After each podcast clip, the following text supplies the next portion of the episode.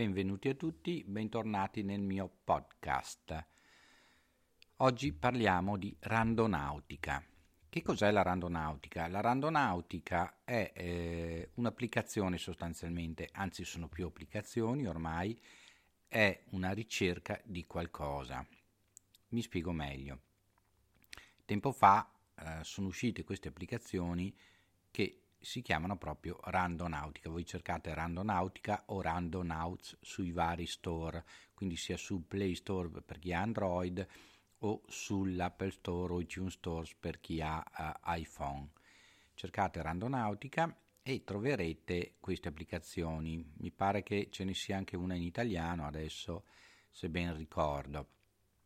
Bene, Randonautica non fa altro che eh, trovare alcuni punti appunto random, a caso, se vogliamo dirlo in italiano, alcuni punti a caso, seguendo un algoritmo quantistico, quindi seguendo le leggi della quantistica.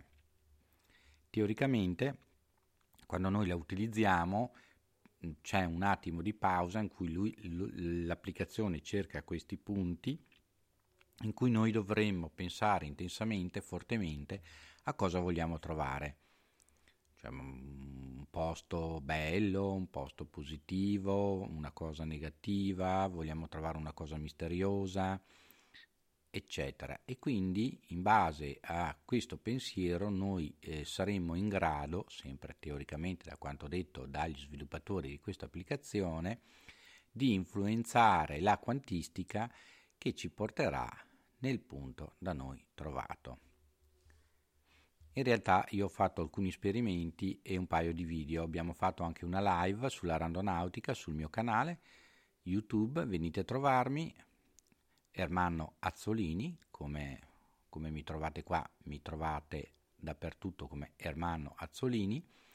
E quindi cercatemi sul mio canale. Sul mio canale troverete appunto i video di questa applicazione e vedrete un attimino anche come funziona. In realtà lei dà delle opzioni di scelta.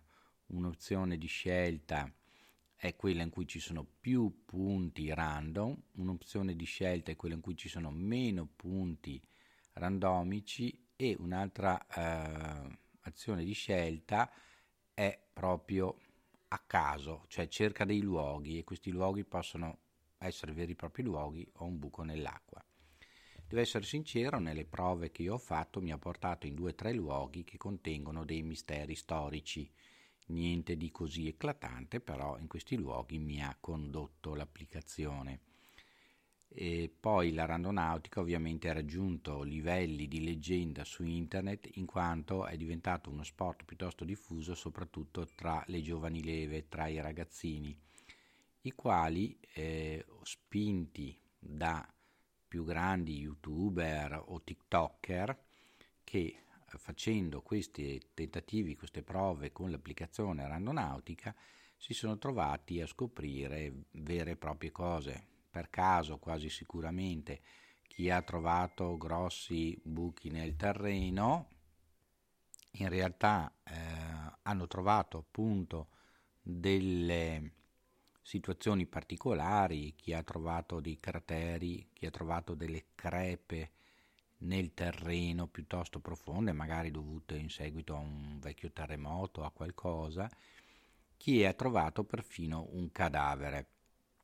Quindi questo ha creato una grande leggenda a livello di internet, eh, ne troverete di tutti i colori se fate una ricerca, e, e quindi eh, flotte di ragazzini si sono messi a fare la randonautica.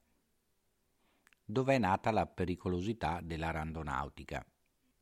È nata perché poi questi ragazzini, per cercare di fare cose sempre più sensazionali, hanno cominciato a testimoniare con delle fotografie, con dei selfie, quelli che erano i ritrovamenti.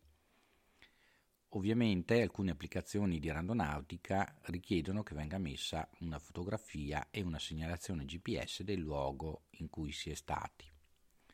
Cosa succede però che questi ragazzini per fare questi selfie in maniera eclatante hanno rischiato la vita, qualcuno si è fatto molto male, qualcuno addirittura morto e ci sono verificate situazioni piuttosto tragiche. Ragazzini che si facevano foto sui binari di, apparentemente abbandonati di un treno, poi invece magari passava un treno merci e li investiva, che si facevano foto su crepacci, burroni all'interno di grotte e via dicendo. Quindi situazioni di estremo pericolo. Ed ecco che man mano che queste situazioni si verificavano, la randonautica prendeva sempre più piede e entrava sempre più nella leggenda di Internet. Quindi sempre di più aumentava ed è aumentata la curiosità e l'utilizzo di queste applicazioni di randonautica. È stato poi svelato da parecchi youtuber che in effetti succede, può succedere che si trovi qualche luogo, qualche situazione particolare o particolarmente misteriosa o particolarmente fortunata o sfortunata, ma anche dalle prove che ho fatto io stesso, tutto questo è puramente casuale, quindi random. E allora direte voi funziona, visto che randonauticamente ti porta a trovare le situazioni. Sì, ma funziona una volta su 10 o due volte su 10, cioè proprio quello che riguarda la statistica della casualità.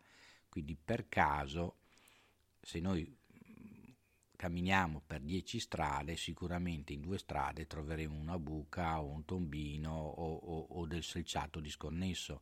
Quindi allora potremo dire che l'applicazione randonautica ci porta esattamente dove c'è una buca. No, non è vero.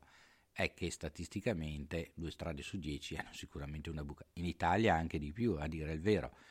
Però questo è per capirsi sul meccanismo, sul funzionamento di questa applicazione randonautica.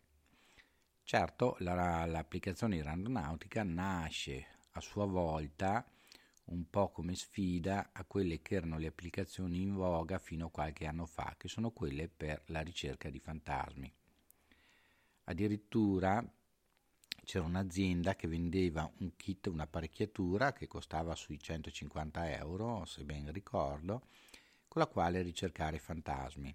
Dopodiché, invece, potete trovare un'applicazione, mi pare che su Android adesso non si trovi più, cioè ci sono altre applicazioni, ma sono giocattoli che sfrutta i sensori dello smartphone e eh, che mh, è abbastanza seria, nel senso che fa lo stesso lavoro che faceva questo apparecchietto sfruttando i sensori elettromagnetici di posizione eh, del, del vostro smartphone e dà delle rilevazioni abbastanza realistiche, abbastanza realistiche ovviamente date dalla base dell'elettromagnetismo e di altre sensoristiche tecnologiche a cui vengono dati dei parametri per trovare entità spirituali e eh, si chiama eh, Ghost Radar Connect.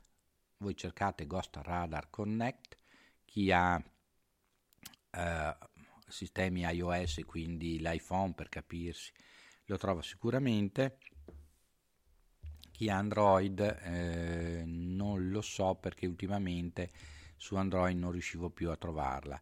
Eh, comunque ce ne sono altre similari, ma Ghost Radar Connect ha tutte le sensoristiche esatte che aveva questo strumento per Ghostbuster professionisti.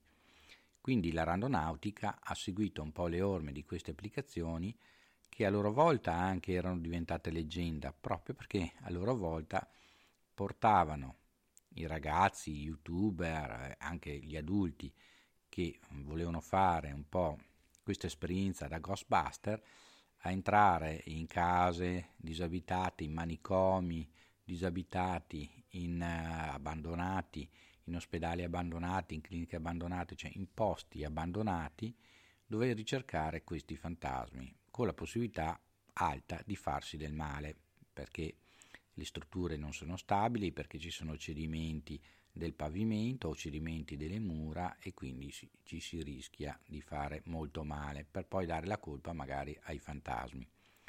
Ecco che entrambe le applicazioni hanno avuto un enorme successo. L'aeronautica ha voluto sfruttare un raggio più ampio di ricerca, quindi non più solo le case infestate, gli ospedali infestati, le situazioni di infestamento all'interno, indoor, chiamiamole così, ma anche situazioni outdoor. Ed ha avuto il suo bel successo basandosi su questa cosa. Quindi se volete anche voi fare il vostro esperimento, scaricate sul vostro smart, uh, smartphone eh, Randonautica, una delle varie applicazioni, ne troverete parecchie di gratuite, di quelle in abbonamento, eccetera, e fate questo esperimento e poi sappiate dire se avete trovato qualcosa di importante. Per questo podcast è tutto, io vi invito a seguirmi qui e sul mio canale di YouTube appunto Armando Azzolini, vi aspetto al prossimo podcast. Un saluto a tutti, ciao da Ermanno.